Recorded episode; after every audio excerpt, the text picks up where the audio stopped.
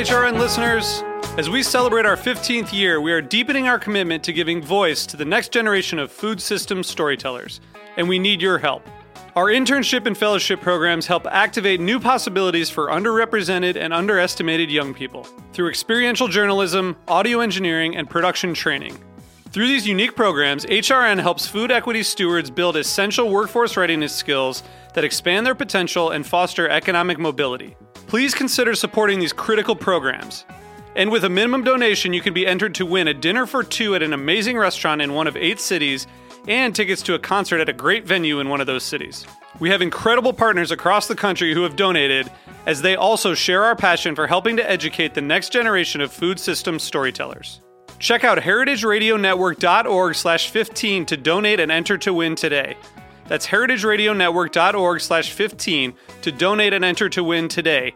And make sure you donate before March 31st. Thank you. This episode is presented by Shacksbury Cider. Hi, guys, I'm Jamie Oliver, and you're listening to Heritage Radio Network, a member supported podcast network broadcasting over 35 weekly shows live from Bushwick, Brooklyn. This year, HRN is celebrating 10 years of food radio. How amazing! For the past decade, they've been taking you behind the scenes of farms, restaurants, breweries, school cafeterias, and so much more. It's been 10 years, and they're just getting started. Learn more at heritageradionetwork.org. Hello and welcome to Snacky Tunes. I'm one half your host, Greg Bresnitz. Today we have an all Lafayette, Louisiana episode taped at the legendary Dockside Studios. First up, we have Hollie Girouard, the third generation owner of Tons Drive In, who has the distinction of being the first drive in window in the entire area. Next up, we have Justin Tocket, the engineer from Dockside Studio, that takes us through a little bit of history on this week's Snacky Tunes 5. And finally, Roddie Romero plays some of his legendary songs and talks to us about being a childhood French box prodigy and the Louisiana sound. So sit back, relax, and here's another episode of Snacky Tunes. We talk about food, we talk about music with musical dudes. Finger on the pulse, snacky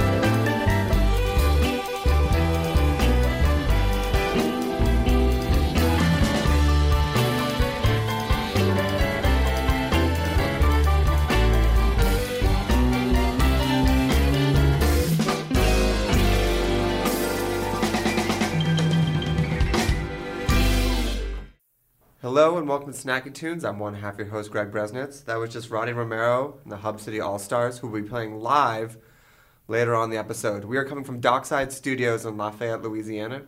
Still Lafayette? It's in what is this Milton or Maurice? Maurice? We're in Maurice. but what parish are we in? Are we in Lafayette Parish? We are in Lafayette. yeah, it's it's a blur over here. It's like the edges of parishes and towns. We're in the middle of a lot. Well, Hollie Girouard, welcome to Snacky Tunes. Hi. Hi. um, we're going to get to tons, which your grandparents started. But before we do that, I thought it might be good to educate the listeners on where we are in our beautiful country. Oof. The boot. We're in the boot. uh, the Delta South. We're in the middle, south central Louisiana, the thick of the Louisiana culture. And what is that Louisiana culture? Hmm, I think it's food, family, music, uh, friends, a lot of camaraderie and community. Some late nights. Many, many late nights. Maybe like one too many. Probably, especially now during the holidays. I, I, I keep coming during the holidays and I think like everyone is real tired. I'd like to come here on just like a random weekend, a third Saturday, and just live it up. Yeah, catch everybody. Or Tuesday. We can do Tuesdays. So let's go all the way back to early 1960s. Your grandparents, Alton and Rosemary, were living in downtown Lafayette. Rosemary was a dressmaker. Yes. Well, so they are. My grandfather grew up on a farm in Broussard. My grandmother grew up in Breaux Bridge, where her family actually had a little drive-in as well. Uh, they got married and moved to Broussard together, um, and then they both worked in Lafayette and commuted back and forth to Broussard, um, where she opened a restaurant and he still worked at a hardware store. And then once they started getting busy enough and had enough business, they both uh, just went in full steam. So what do you know the name of your great grandparents' drive-in? I think it was Mole Bears. And did it did it, end up shutting down before Tons opened? I'm not sure about that. I'd have to find out. I'm so they curious. weren't competitors. No, they weren't really competitors. Competitors, and they were about 30 minutes apart. So you got two. And what was it when your grandmother was making dresses? Like, what was it that inspired her to get back to the drive-in? And she talked about ma- wanting to make an old school drive-in, and we're talking about like 1963. So, what was Yeah. old school in 1960s? I guess it's kind of what a Sonic would look like now. It's it's car hops, uh, old school drive-in where you park your car, you order, someone brings it out to your car. Um, so that's what the original Tons was. It was an old school drive-in. It was right next to the school where her children went. So I think she was just always wanted to cook for people and feed people. She always liked doing that. And do you? What were some of the early menu items? Um, we our chili dogs and our burgers that we still have the exact same recipes for and that are still some of our top sellers. Those were two original items and we had pizza, which we don't have pizza anymore. But we had pizza. What was like a 1960 1960s Broussard pizza like? I have no idea. That's probably why we don't have them anymore. Yeah, maybe like not. Maybe just read about it somewhere. Didn't exactly translate. Yeah. And and you said that at the time that your grandfather worked in the hardware store during the day and then took on the night shift. Uh, Yeah. Tons opened in 1963. How long did it take for it to get up and running where he was able to, to do it full time? Um, I think just in the first couple years, uh, Broussard was is a small town. It's growing, but at the time, we were the only uh, eatery. I think, or at, at least right now, we're the longest eatery that's still open. Um, so there weren't many options. She ha- she sold ice cream. It was right next to a school, so I think all the kids just went there after school. It was kind of the after school hangout for a while. And what was it? And and also the family is a really big part of it. So when did and which side is these grandparents on? Your mom or your dad's Uh, side? my dad's side. Carl. Yes, Carl. So um, it's my dad's family. So he and his sister Yvette worked there when they uh, we were growing up as well. And um, and then my mom started. Her family moved to Broussard from Breaux Bridge, and she started working there when she was 16. Is that how they met? That is how they met. Yeah. Did he hire her? No, my grandmother would have done all of that. Okay. Uh, so Did she hire her with a thought in mind? No, I don't think so. And I think some of the workers at the time gave my mom a hard time about it. about dating the boss's son. So she got hired when she was 16. When did she start dating Carl? They got married when they were seven, when she was 17. Oh, so like She was still she got hired and then he he went. I think I bet it was just a few months. He's like, It she's like, I'm gonna have to ask my boss for the Friday night shift off. He's like, we got it covered. Yeah, it's exactly. fine. Yeah, you You're can free. get you. You're free.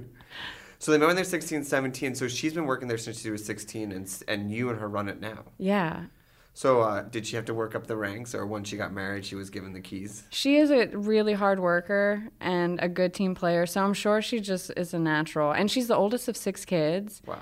And I think she took care of them at an early age on her own if her parents left town for the weekend. And so I think she was had a lot of responsibility early on. So I think she I, it was only natural for her to have that responsibility.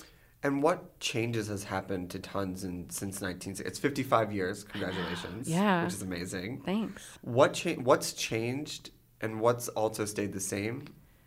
Well, some of the recipes have stayed the same, uh, like our chili, our burgers, some of the staples we started with. Um, and we did, we we moved locations in the mid 70s across the street, so not far. Did and people we lose their shit though? no, they People were didn't. fine? I think it was fine. Okay. I think we moved into a bigger space, and we had the very first drive-through window in Lafayette Parish. Was that like was that big news? It was yeah, totally big news. Do you have saved newspaper clippings of like first drive-through window? No, and but I also it wasn't. It's not like my family to or my grandparents or parents to brag about stuff like that. So it, it would have never been a thing. But I'm proud of it. It's a good claim. It's I mean, we're not claim. fast food, but No. it, we did have the first. It was first fancy window. So you moved. I could think of somebody like I like the old tons. Like you know they're like 80 years old now. Yeah. It used to be better than 67. Right. It's much better. So that so that's the same. But like what's changed or what's evolved with the times? Um, I think in a world of fast food and uh, instant gratification, because we're not fine dining, people just assume that it should be cheap and quick, and that's not really what we do. And I think um, we've kind of revisited where our food is coming from. We want to make sure that we are still supporting local businesses, and uh, so the change has been more geared towards you know growing more stuff and and changing things like how much we waste. You know, changing from cocktail straws to stirring sticks or noodles, things like that. And is that something since your family doesn't brag about is that something that you just implement and you wait for the customer to find out, or is there an education process that comes along with it as well? Um, most of the time, it's it's trial and error. what have been some good errors that you've learned from? Oh man. I don't know. There's so many errors we learn every day. Um, and let, let's talk about you because you are now running it with your mom, third generation. Um, you grew up in 4-H, yeah. which for those who do, who grew up in a more city setting, what is 4-H? So 4-H is God, I forget what all the it's 4 H's. It stands for like heart health. Uh, I don't i don't remember what And they all stand for. Yeah, two more H's. people pause the pod- podcast, Google 4-H, welcome back. Yes, thank you. Um, and we raised animals. So at a young age, I learned how to take care of animals, but then learn why we raised them, and they would feed our families. And so, you know, after six months of raising these piglets into big hogs, I would go and I would sit and read books to them before they had to go to the slaughterhouse because I was I was saying my final goodbyes. But that was a learning process for me to understand where our food comes from and how important it is to know what we're feeding ourselves and our families and you know. And did you feel that that was a through line from the opening of Tons, that it was always local, finding out and educating, working with local farmers, or is that something Yeah. that uh, was part of the evolution? Well, yeah, it was. Whenever we first opened, my grandmother would ki- she would slaughter a calf. She would have a calf slaughtered every week, and every part of it was used. So all the ground beef went to burgers, then uh, we cut up beef for our smothered beef plate lunches, and so that was always a definite thing. I mean, we still get all of our pork from a local butcher within a block from us. So you went to school and you got a uh, Bachelor of Fine Arts. Yes. You had your own thing. What drew you back to the restaurant? Um, I think family, really. Uh, there are. I like to travel.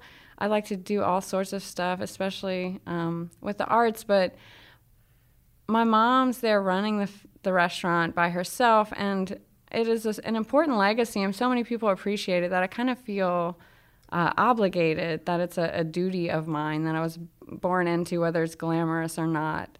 It's uh, something that is important. You get a sense with places like these, and especially if you drive around this area, that if if it closes, it's not like another one takes its place. It's like if it closes, it closes, and that light is out. Yeah, exactly. So it feels like, at least from outside looking in, that there's a responsibility to keep these places and, and the connecting to the community and, and the heritage open. Right. Yeah. So that's a lot to put on your shoulders, on my shoulders. Um, we're going to take a quick musical break, play something from the archives, and then we'll be back to talk about the food, the kitchen, and all things tons here on Snacky Tunes.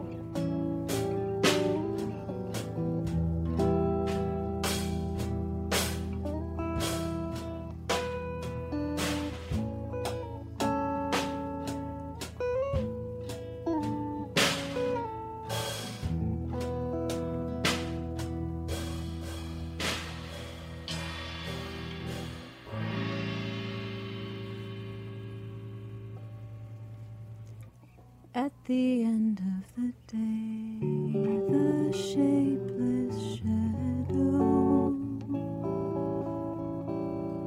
shadow covers the sun.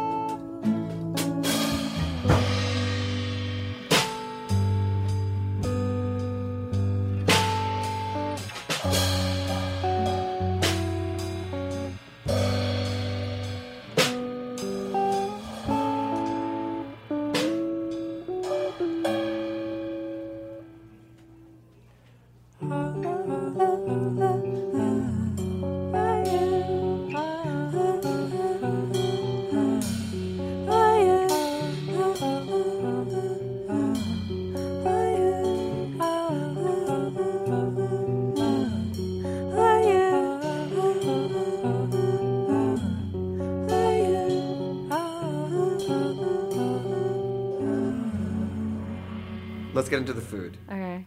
I've heard so much about the burgers. You, it's been the same recipe since 1963. Yeah. What is and share as much as you can without giving away the family secrets. Okay. Well, one thing that's really important is fresh beef. So, you know, before I was born, we were slaughtering calves, but now we get a very nice black Angus beef, and we don't compromise on the quality of the beef that we're making the burgers with. So, I think starting with really good ingredients is very important. I find that as we've been touring around here, uh, it always goes back to ingredients. And I think that if you speak with, we were at Shucks the day before, and we we were with uh, a cake maker earlier. We're doing wedding research. that everyone talks about ingredients. They talk about as local as possible, all the good places, and making sure that there's an investment in the community for all sides of, of the pie. Um, has that always been here? Has that been almost in response to a rise of fast food, or has well sourced, family oriented, local uh, farmers been a, a, a big point of pride and, and necessity for the restaurants here? Yeah, I think ex- that's exactly it. I think, um, like the description of the area, community and family and all of that are very important to everyone here. I think um, when we were growing up, we were, as an area, we weren't very kind to chain restaurants. They would open and within six months they would shut down because we had so many uh, great local people doing business here. And I think as we grow, we become, uh, I don't, I'm looking for the word, uh, like it's not as, our, our focus is not as strong as uh, on, you know, I guess it dilutes the system. And so we have more chains and people don't care where their food comes from. And I think it's, there's still some of us holding out to uh, keep that. It's weird that it's, you phrase it as holding out because it's almost better like holding up an ideal or hold, holding on to uh, a sense of life, lifestyle that, that is not a given anymore. Yeah, it's like we're working against the grain now, which is something I feel like it shouldn't be that way. I think it should be the opposite way that that more people should care, and I feel like as the days go by, less it's less important to other people. Do you have a sense, or do, have your family talked about like uh, an understanding of where the shift might have come from? Where it once was a chain couldn't last more than six months, and now there's like 15 Raising Cane's that Yeah. you drive by. Well, and I think the town or the city, the whole area has grown. Acadiana is growing. Um, so with more people come more options and more more people to uh, spend money at those other places. To get back to the food, I want to talk about your po' boys because everyone here has a favorite. Yeah. What sets yours apart? Um, well, we use a local bread, Langlinais Bakery. Talk to me about Long and Um, Bakery. so they are, they've been, they're a family business. They've been open for a while. They are near downtown Lafayette, and um, so we use a local bread and uh, all the seafood or Gulf seafood. So again, local ingredients. Um, I don't think we we don't change it up or make it something fancy. It's definitely an old school po' boy. It's nothing. Uh, gourmet. Like I, we love pops, they're our friends, but they they have um, more new age twists on their po' boys. We we have a very traditional po' boy, and they're both delicious and they're both different. Do you think that there's room for, since Cajun or Creole cooking is so simple, you know, four or five ingredients, is there room for that type of uh, ad- adaptation, or do you think people are really kind of not stuck is not the right word, but they're expectant of that? Is, is it hard to make those changes? Yeah, I'm definitely not when you sneak it in and you make it great. Uh, for instance, uh, we are Roddie and I are growing. Um, that's my boyfriend who we've roped into uh, cooking for us at the restaurant. He's an What's excellent chef. I'm gonna ask him Um, too later in the show, but you tell Okay. Gosh, he makes a really good rice and gravy. So Roddie's ri- anything. Roddie's rice. Yeah, Roddie's rice and gravy. Anything he'll make anything taste great. But we um we have been growing our own peppers. So instead of using a dry cayenne powder that seasoning that most people around town would use, we're using fresh peppers that we grew. Sometimes habaneros. Instead of a bell pepper, maybe we're roasting poblanos that we grew. So we're slipping new ingredients into the mix that aren't really traditional, but they add flavor, and no one would know otherwise. Do people can can people taste the difference even if they're not understanding this? Will they ask you about it? Or will they say what this tastes better? Will you notice when you swap out the ingredients? Oh, that a better oh, definitely. Yeah, I mean, some of our regular guys, they'll know who cooked the dish that day, or they'll be like, "Oh, you know, it's what." They'll notice these subtle changes that most people I wouldn't think do. But that's when you have you have regulars. We have regulars that eat there twice a day. They eat breakfast and lunch, Twice a and day. and they promise that if we were open for dinner, they would be there for dinner too. So when you have people that eat your food that often, they definitely recognize. They're like, was there more salt this time? Yeah, Was, it, was exactly. this a volcanic salt? I'm, I'm tasting a bit of a difference. Right. And outside of Roddie and your dad, the rest of the restaurant is all women. Yeah. How did how did that happen? Was that a conscious decision? It never was. We've had, since I was growing up, I think we had two other gentlemen that have worked for us in the kitchen. Um, it's not a conscious thing. Women seem to fall into it. And my mom, for instance, is a wonderful uh, guardian for women who need jobs and, and just upliftment. It just, I don't know. She helps. She helps women out that need jobs and that need um, a good mentor in their lives. So sometimes we we're taking on. We're like a women's shelter. Sometimes I feel.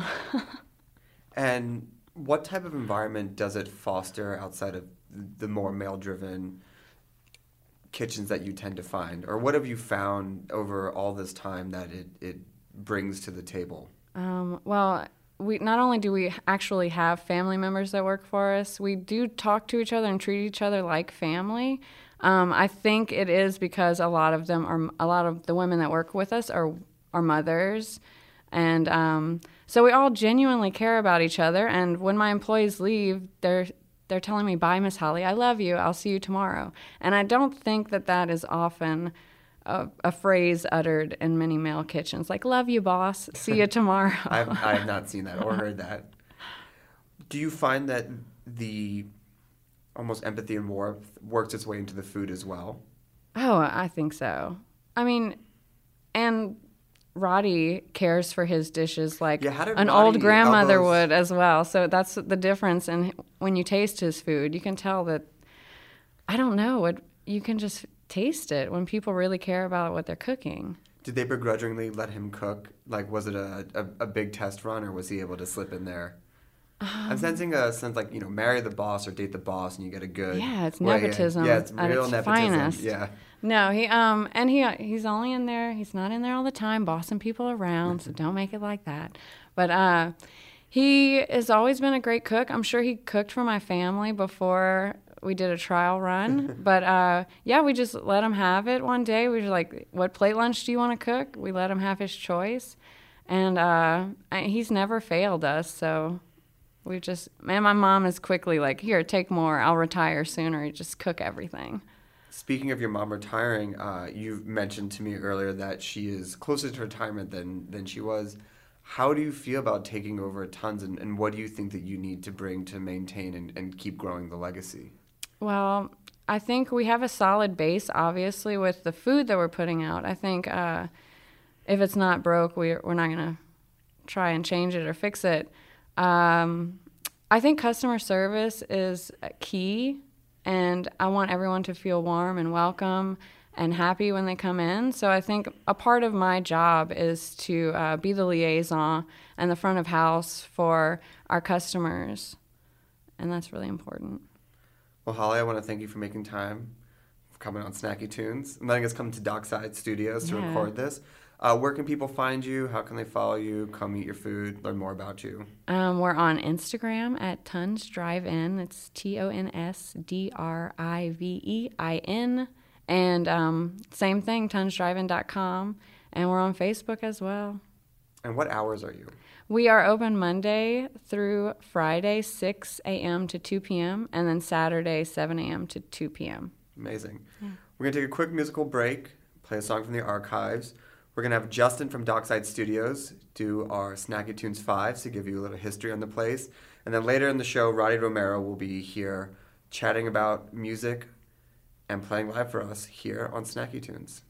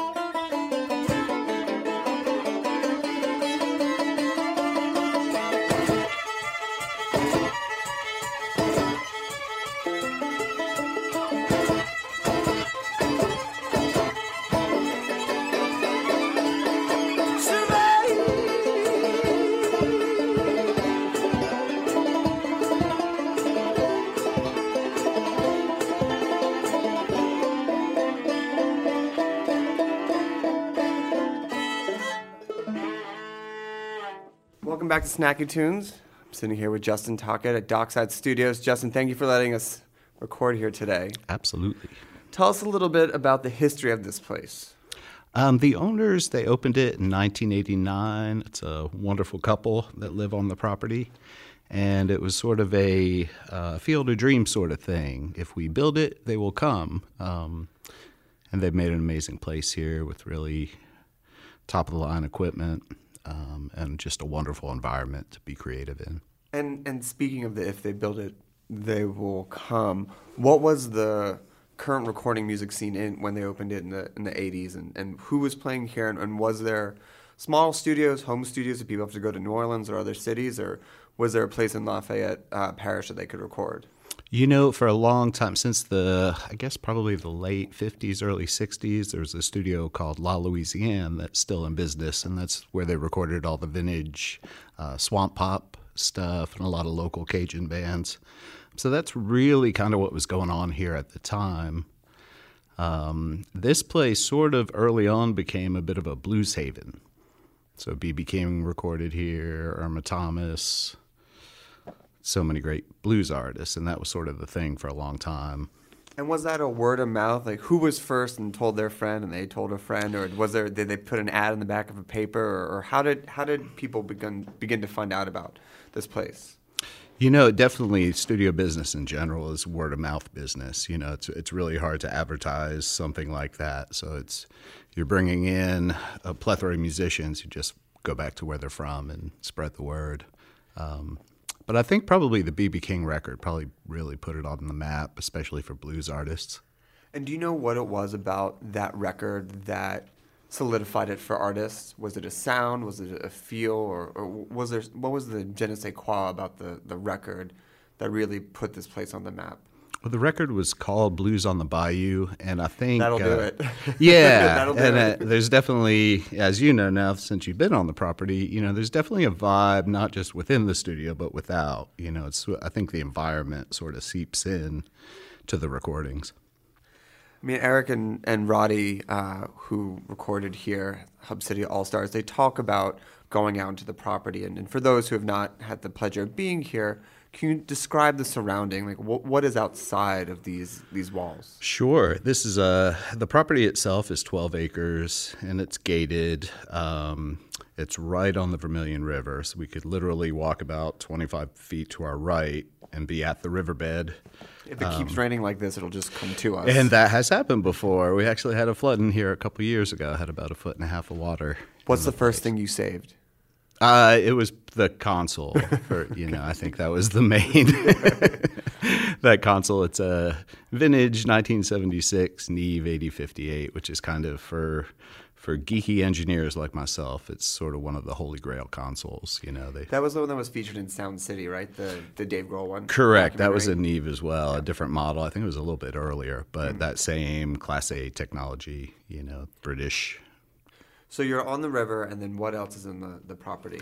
There, well, the it's a uniquely, you know, I, I come from Nashville, um, and there are so many studios, but they're all business studios where, you know, you drive yourself to work every day, and um, and this is really a location studio. So above this building we're in, there's four bedrooms and a kitchen and a bathroom. Um, and then there's also what we call the pool house, a separate building that's also more guest lodging. It's three bedrooms and another kitchen and a bunch of bathrooms. And um, so to me, what what drew me here was the unique experience of living at work. You know, you work until you get tired. You're not watching the clock so much. Um, and then you wake up and you're already at work, and this so you sort of live your record making experience, which I think is fairly unique. What is it about? What is unique about this place? You know, every place will say like, "Oh, the drums sound the best here," or "The guitars are really good," or you know, they can really, you know, get the the vocals a certain way. If you had to pick one element that is captured or done above all else, what would you say that is? I don't know that I could specify one particular instrument, but sonically, there are unique spaces that you don't have in most studios. Most studios are very properly built um, booths, which we have, but then there are a couple interesting rooms. We have a, a tile for for a tile foyer that uh, um, that works out fantastic as a as a drum room. Um, you know, we get this great live reverb off of it. Um, there's an extra room that I generally find I use for electric guitar amps a lot, and it's a very wooden room with a stairwell. So I'm able to put a mic up the stairwell, and you just get a very interesting sound that you couldn't get somewhere else. You know, it's very personal to the studio. What's the most uh, unique placement of an instrument or vocal that you did within the building to capture for a recording, and who was it? Ooh, let me think. Oh, I like to get weird with the recording, so we've we've done a bunch of things. Um, this is probably pretty typical amongst studios, but I have recorded I've recorded uh, violin in the bathroom, which I think is pretty typical because there's that? tile. Oh, okay. It's just a, a very live sound. Um, but we also have mic lines that run upstairs to the sleeping quarter area, and there's this very long, narrow hallway that's got an angled slope ceiling, um, and that's that's a pretty famous spot for guitar players to like to put their amps up there, and you can mic the end of the hallway, and it's a again a very beautiful woody sound. Uh, last question. Um, everyone gets writer's block or they get stuck. What advice do you give to musicians who are here to break that? Um, I'd have to go back to the environment and just go ahead and get out of the room, go find. There's a wonderful deck that uh, overlooks the river. That's a great spot to have a cup of coffee and unwind and try to take it all in and let the inspiration start coming to you. Amazing. Well, Justin, thank you for making time for us today. Uh, we'll be right back with Roddie here live on Snacky. All right. Thank you, Greg.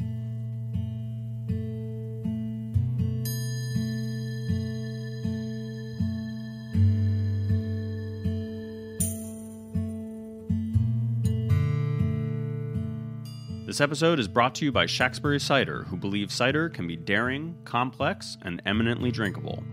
Located in Vergennes, Vermont, Shacksbury make a broad offering of ciders, from the bright and fruity rosé to inventive, small batch wild apple fermentation. Each fall, Shacksbury takes to the hills of Vermont to forage for the wild and forgotten fruit that make up their Lost Apple Project. Shacksbury, producer of the first American made Pet Nat cider, continues to experiment every year with limited edition ciders designed to spotlight locally foraged fruit. To learn more, visit shacksbury.com or follow them on Instagram at shacksbury.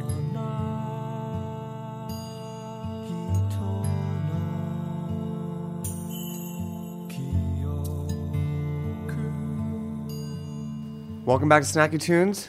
Roddie Romero. Nice to meet you. Hello. Pleasure to meet you. Well, we met a couple days ago. Yes. Yeah, but we'll say in, our official capacities, professional roles, if you will. Today. Today. Today. Uh, I want to do a little bit of framing for people of where we are because in reading about your music and what you play, uh, I'll just, you know, Zydeco, Swamp Rock, Cajun music, Creole music. Can you clarify All for the uneducated? descriptions Oh, there. yeah. Can you clarify for the uneducated masses? Well, uh, these days the description is uh, the Lafayette sound, maybe, or more of uh, what Lafayette may sound like. Uh, all of those sounds that you described is, is definitely where I come from and what uh, moves me in terms of music. Uh, it's all the sounds that I heard growing up as a kid here uh, in Lafayette, uh, the hub city, the, the heart of Acadiana, so to speak. Um, from from Zydeco, uh, El Sido's Blues and Zydeco Club, growing up, going there and listening to uh, the famous Buckwheat Zydeco and listening to uh, artists like Zachary Richard, more of a songwriter approach of Cajun music, Cajun rocker, and uh, and and and back to our great public uh, radio station KRVS, uh, still making all of these sounds uh, each and every day and every weekend. Uh, it's a great blend. It's a great gumbo. It's uh, it's what we sound like here. Did the sounds used to be more separated? Like you went to a place for Zydeco, you went for a place for swamp rock, you went for a place for blues, you went for a place for rock and roll. Did it was it segmented that way? Uh, yeah, I think it- so. Growing up, uh, I started playing music when I was 12 years old. Um, What was your first love my first love? for the mu- musical instrument? Uh, well, it was the French box. It was the melodeon. It was the, the, the accordion, what we call it here, but it's not called an accordion. It's not an accordion. It's a, a tin button box. Um, much like our harmonica, it's diatonic, so it's, there's no sharps or flats. You pull one note, you push it, it's two different sounds. So that was my first love. I first heard that from my grandfather. He played a handful of songs for, for us on Sunday afternoons when we'd visit the old people in the country. What songs did he play? He played uh, he played one song. Uh, it was called Fifi Poncho, or Fifi Foncho, whatever side of the, the river you're from. Uh, he played that song a a lot, so I remember that one the most, uh, and maybe a couple of waltzes. But uh, again, it was this fascinating um, uh, orchestra in a box. It was a it was a it was a carnival. It was a Ferris wheel. It was all of that that sounded like that to a five year old, six year old Right. child. You know, so that that's what drew me in first. And you toured around as a I don't want to say accordion prodigy, but a, a, you could really play. Well, in those days, uh, it, I, I started when I was nine. Um, I started having the love, or at least my, my earliest memories were five, six years old. I had a, a great uncle, uh, Black is what they called him. He was blind. He played the French box. We'll call it the French box for this program. And uh, By its rightful name, as it should be. yeah, yeah, yeah. And uh, he played uh, just, you know, like the vieux temps, the old time, that nobody like t- today nobody plays this way.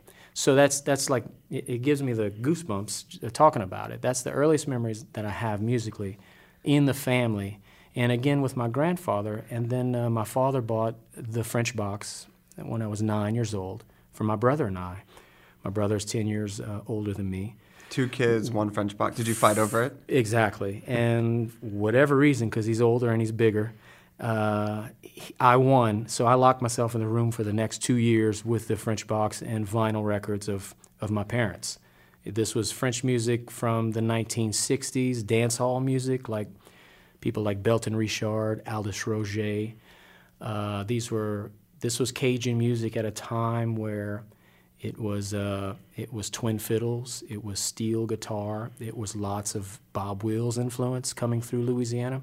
So that's the records that I grew up on, and like a lightning bolt, this this young guy, and I say young, he was in his 20s or you know early 30s then, then being 1988 or so, called Wayne Toups, and he he was from the country. He played this French box. He had a band that backed him that had a piano, that had electric guitars, that had electric bass, that had drums, and it sounded like the Allman Brothers uh, singing in French from the bayou or from the rice fields of Crowley, uh, and that that that changed a path, and and everything else has been different after that. The sounds of the bayou has changed after that. And just for quick understanding, how long has your family been in this area?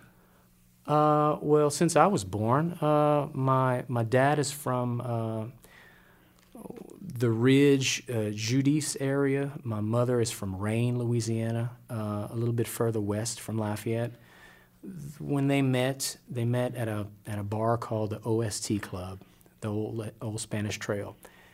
Uh, they they met over a dance and fell in love, and they were, you know, teenagers, and people got married back then when they were teenagers. Do you think people meet that way anymore? I don't- people I don't know. over like a dance? I don't think they get married as teenagers, No. thankfully. Uh, but No. there's lots of meeting at the dance halls. Yes. Still. And how did your music evolve? You, you know, you toured um, at a young age. When did guitar enter your life? When did singing enter your life? And, and who guided you onto that path? Yeah. Um, I, I, for me, you know, like like it changed with Wayne Toups. The my, my I got out of out of the dance hall records, and then there, this was this rock and roll sound that kind of entered, but it was still fronting. Uh, the, the the French box was still the front of the of the show, so it, it people like Zachary Richard and and then I I got invited to play the Montreal Jazz Fest when I was 13 years old. How did did that How did they find I you? have no idea. I mean, this is uh, you know I don't won't I won't tell people Yeah. your age, but this was definitely pre-internet. Yes, sure, absolutely. Yeah. So well, how did, and you have no. I mean, I guess if you know, you're- at that time, if you're the if you're the French rock prodigy, if you're the only young kid at that time playing, you know, the old time music, th- then that's They're how gonna it- find you. That's how it happened. yeah, absolutely. At least we'll talk about it Yeah. in that way. So it. Uh, so I played that jazz fest, and then then I discovered this guy called Sonny Landreth, and he played the bottleneck slide. He lived in Lafayette. He was from Mississippi. I heard these sounds that, that were that he was producing out of this bottleneck and this this Firebird Gibson guitar that I never heard in my life at that time before. My only records were you know pedal steel guitars and twin fiddles and nice smooth sound, and it was it was another voice that that uh, drew me in, intrigued me. It, it, it, it pulled me, it grabbed me, it did everything that it shook my bones. And I knew at that point in my life that here's another path that, well, let's, let's, let's entertain this, and, and I want a guitar now. Do you remember how it made you feel? Sure. Uh, I, um, I couldn't. There's there's this one time that um, it's in Montreal. It's at the Jazz Fest. I hear this guitar down the road. It's a sound check. It's during the daytime, and again, it's it's something that I never heard. And I fi- found myself walking faster and faster and picking up speed to the stage, and then seeing Sonny up on the stage and doing these things that something I never heard before. It was, it's like, you know, listening to that first Rolling Stone record or, or the first Bob Dylan record, or for me, the first Clifton Chenier record, Zydeco Cha Cha, that just, you know, it hits you in the forehead and it says, hey, man, this is, this is something special here. If you don't feel this, you must be dead. Can we hear a song? Sure. What are you gonna play for us first? Uh, I'm going to play a song that uh, was penned by Eric Adcock, my uh, musical brother for a long, long time. And I, uh, I got the chance to arrange the song in this very studio maybe about five or six years ago for an album called Gulfstream. The song is called Gulfstream. Here we are with Roddie Romero live from Dockside Studios on Snacky Tunes.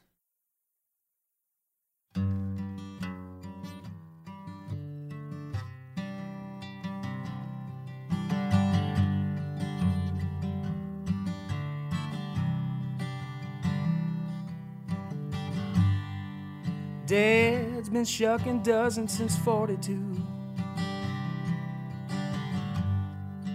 Iron tub ice down full of Falstaff brew. Black had a son, Bobby Charles called Blue. Catholic church bells toll the Louisiana blues.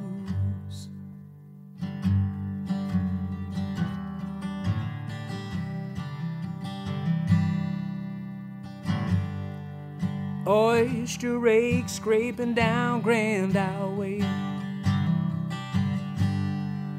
Don't get no more salty than Barataria Bay.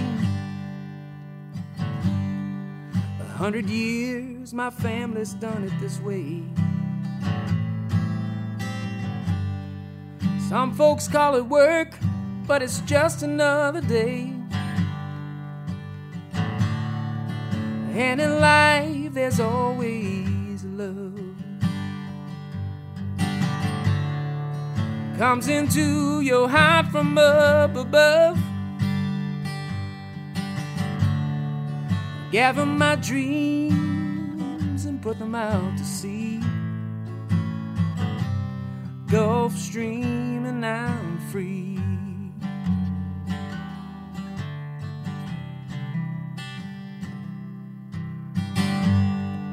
Politicians, trappers, priests, and more.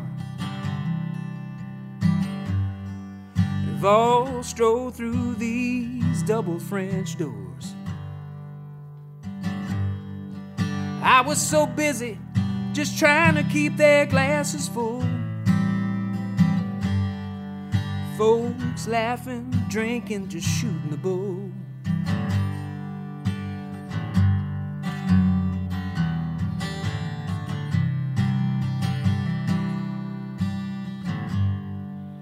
Vermilion parish sunsets across my bow. Just slipped off the edge and I don't know how. I turn the key in the lock and close up shop. The owl flies round the old steeple's clock. And in life, there's always love. Comes into your heart from up above. Gather my dreams and put them out to sea. Gulf Stream, and I'm free.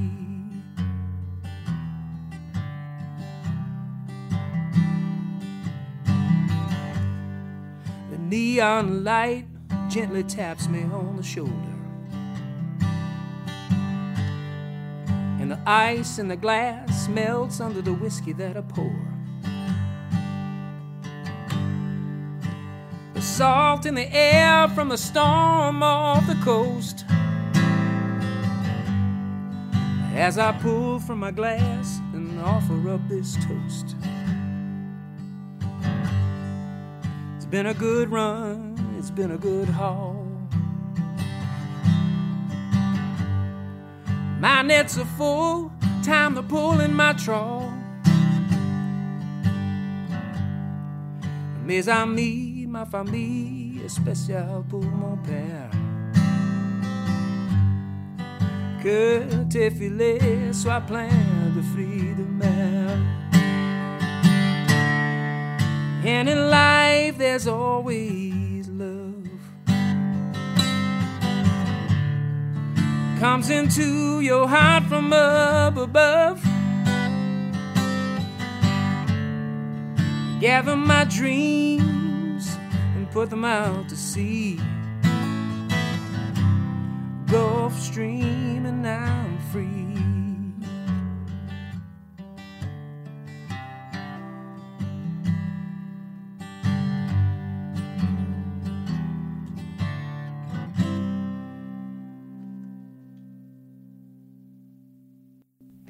That's a bit rough. It was perfect.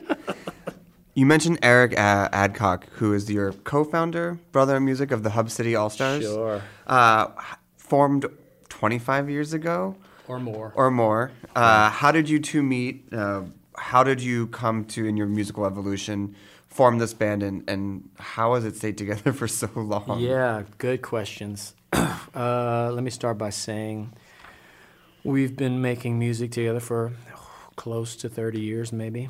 Um, we met through, I think maybe my brother was introduced or another friend musician. It's very hazy. It goes so long back.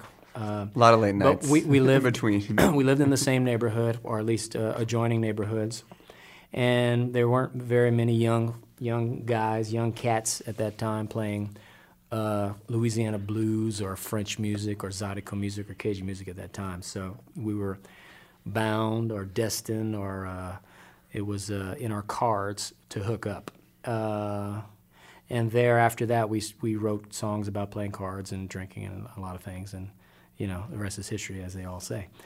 But we've made music together, uh, and we've traveled the world, and we've seen so many places, and uh, we've made some brilliant records along the way that had a few Grammy nominations and a few pats on the back, and it all feels amazing, and it all feels good, and you know, every moment passes and we're all getting older and I just hope that we can continue to play music and do the same thing. Well, what's amazing about this music is that uh, it's timeless. So Yeah. you don't you don't look at someone who's 80 playing this music and be like, "Ooh, you're out of place." You're like Well, you're you almost like right in place. I growing up and playing French music at the age 13, I was the only kid playing at Right. that time.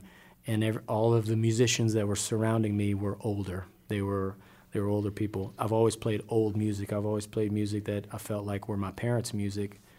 But in my mind, in my perspective, it's all timeless, like you said. It's it all feels like where we come from. It's all a part of us. It's our sound. We travel the world and we take it to to other places, and people feel that whatever we're feeling. You know, however you, I, I don't know how to describe it. It's really tough to put words to for me, but just the feeling. I mean, you're still growing into the music. You're Sure. still a young guy. I'm, I haven't played for my peers very much. Still, it, we still you know draw an older crowd out there. The demographic that we play for is a, a bit older.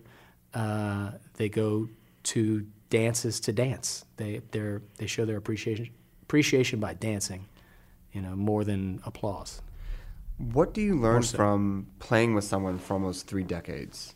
How does it evolve, and, and what language do you develop, and how does this, this sound continue to grow and expand from, from being and having such a consistent partner? You learn different languages like non-communication in terms of not verbally saying something, but musically, uh, or or an eye cue or an elbow cue. You know, in li- in the live setting, you learn things like that. You learn things that are are, are more natural. Um, I heard this this this uh, podcast the other day of uh, um, Rusty and Doug Kershaw, and and when Rusty was making records, he he had this I don't know what he called it. There's a there was a uh, a term for it, but it was just like this unknown energy that if he was sitting in the same room, he can anticipate what the other musician was going to do or transfer that energy.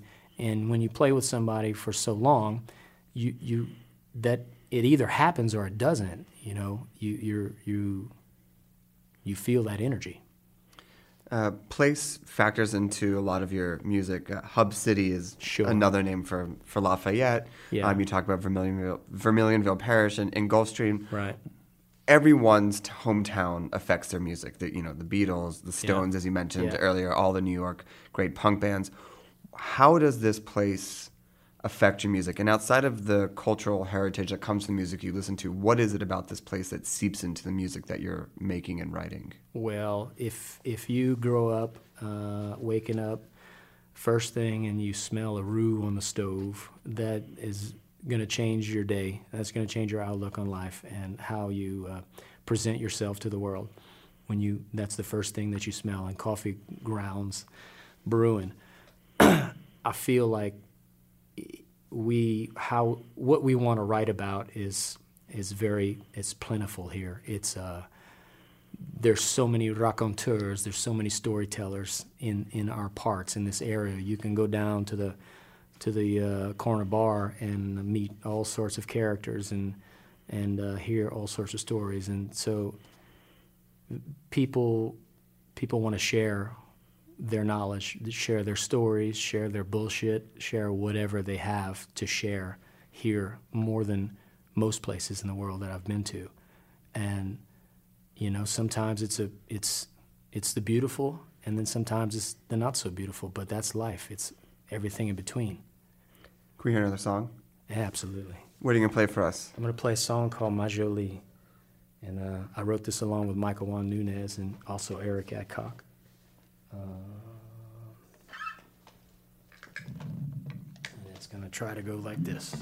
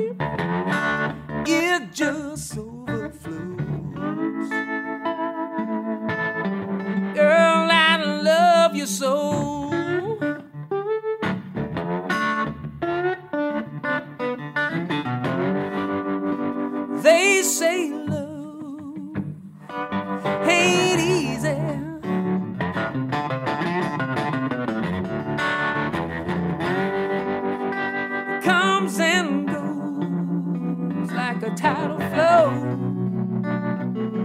Oh, my Jolie, you swept me in your undertow. Girl, I never let you go.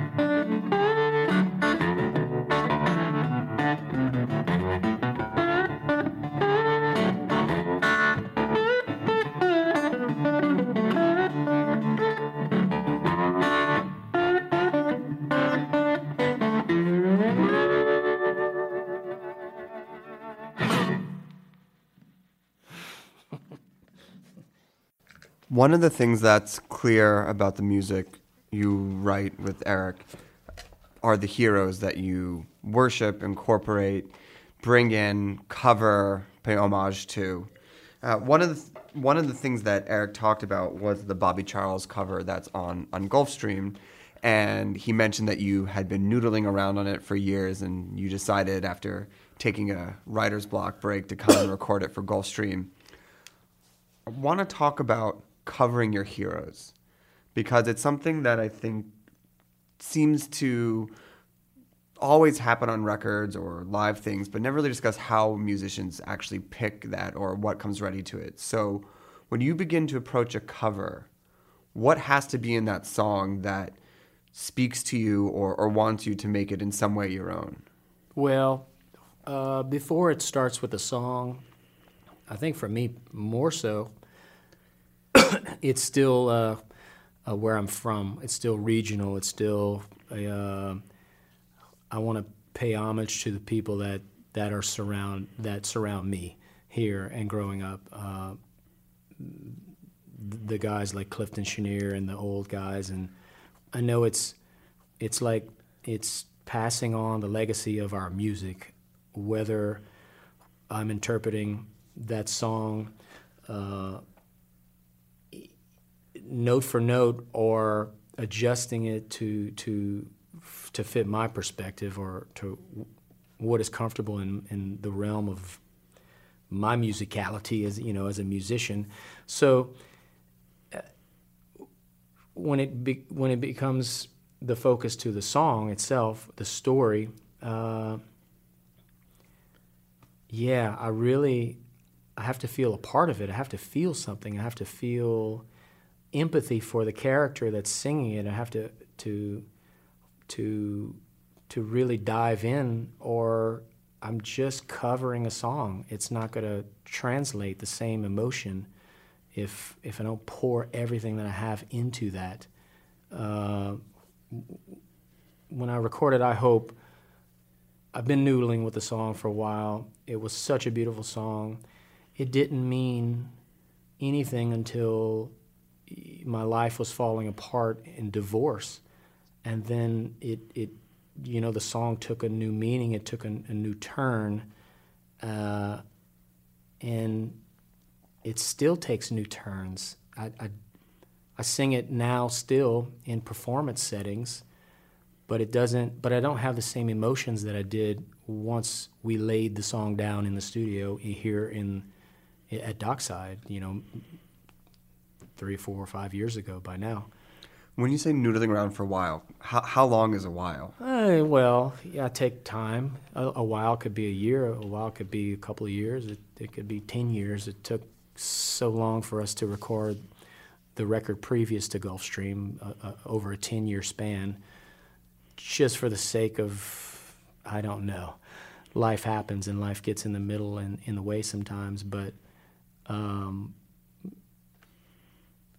I, tend to lay down material, lay down record material, and then sit on it for a bit, and then you know try to to get a new, fresh set of ears, a fresh, uh, uh, again, a perspective on on what this should sound like that I'm making, and then most of the time I drive myself crazy with going back and listening, and oh that, that could be better, and this could be better, and you know, today here at Dockside, that's kind of one of those days where I felt like I came here to sing some songs, re-sing some songs, and you know, I have to be convinced by this amazing uh, engineer producer Justin Tocket that you know that sounds really good. So, you know, every artist does that, I'm sure.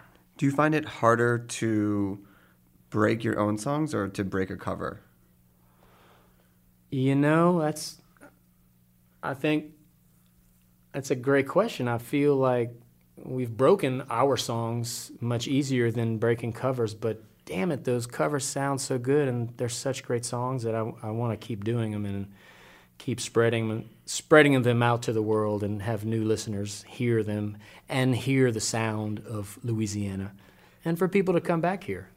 Have any of the people you've covered been alive and commented back on what your take or your version of it?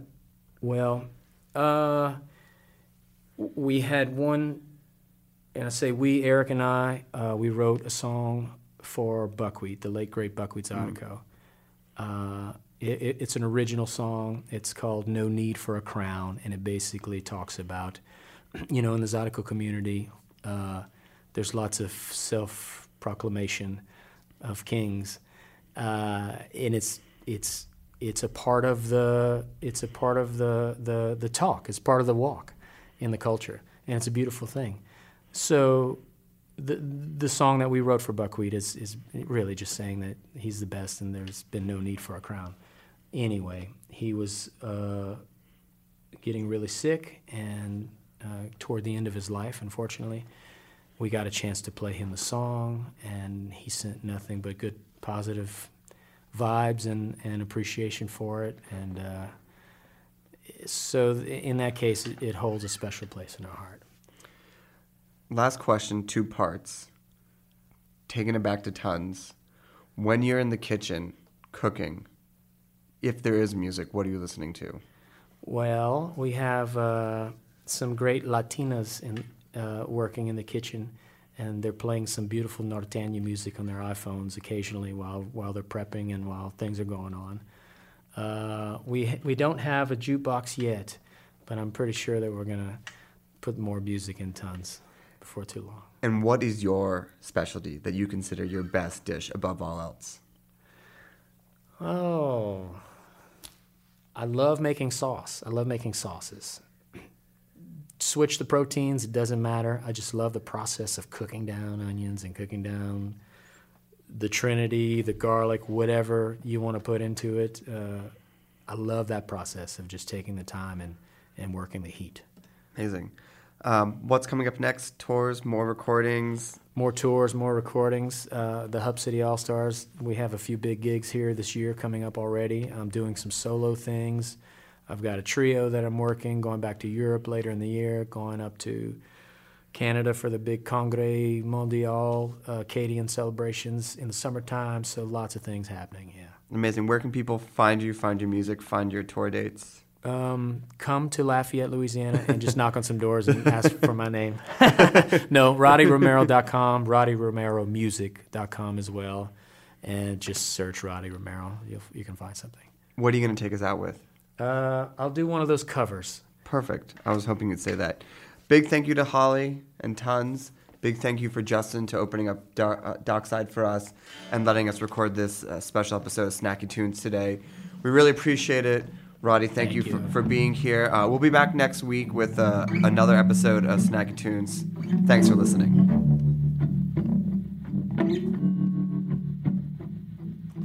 Ain't no sacred holy cow. Got no pretty ruby mouth to smile and charm me through.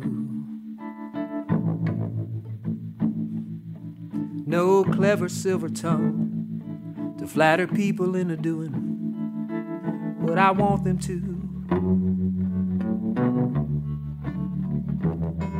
Ain't much for pushing buttons, pulling puppet strings or fussing. Besides making silly rhymes, I really ain't much good at nothing. But my heart keeps me amused in this big world of confusion, cause I'm a dreamer. Hallelujah, I'm a dreamer. No blue blood touch of class, no laminated pass to where the in crowd hangs. No flaming rum desserts. No front row seats reserved when old Blue Eye sings. But break it down to loving. It's more than just a promise. No gift to all the girls. But I got the one I wanted. And through any storm that blows, she still loves me. Yes, she knows that I'm a dreamer. Hallelujah, I'm a dreamer.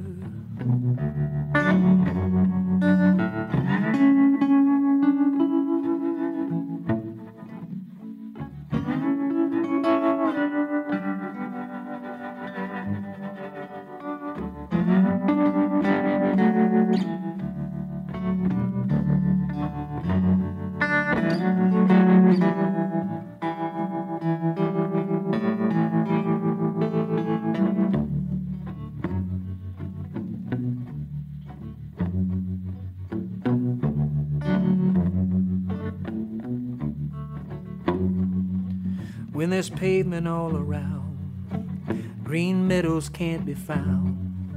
There will be dreamers. When every cotton field is gone, hope my children will have grown to be dreamers.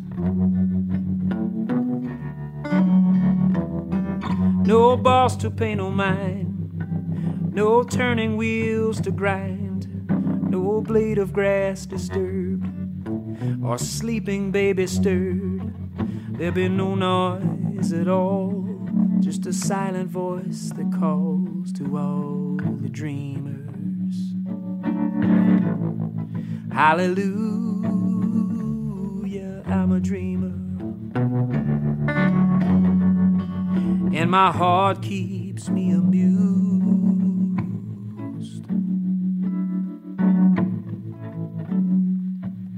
Hallelujah,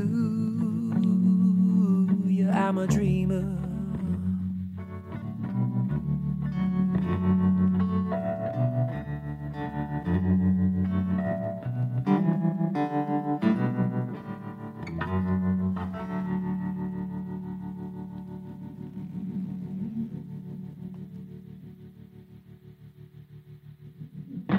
We talk about food.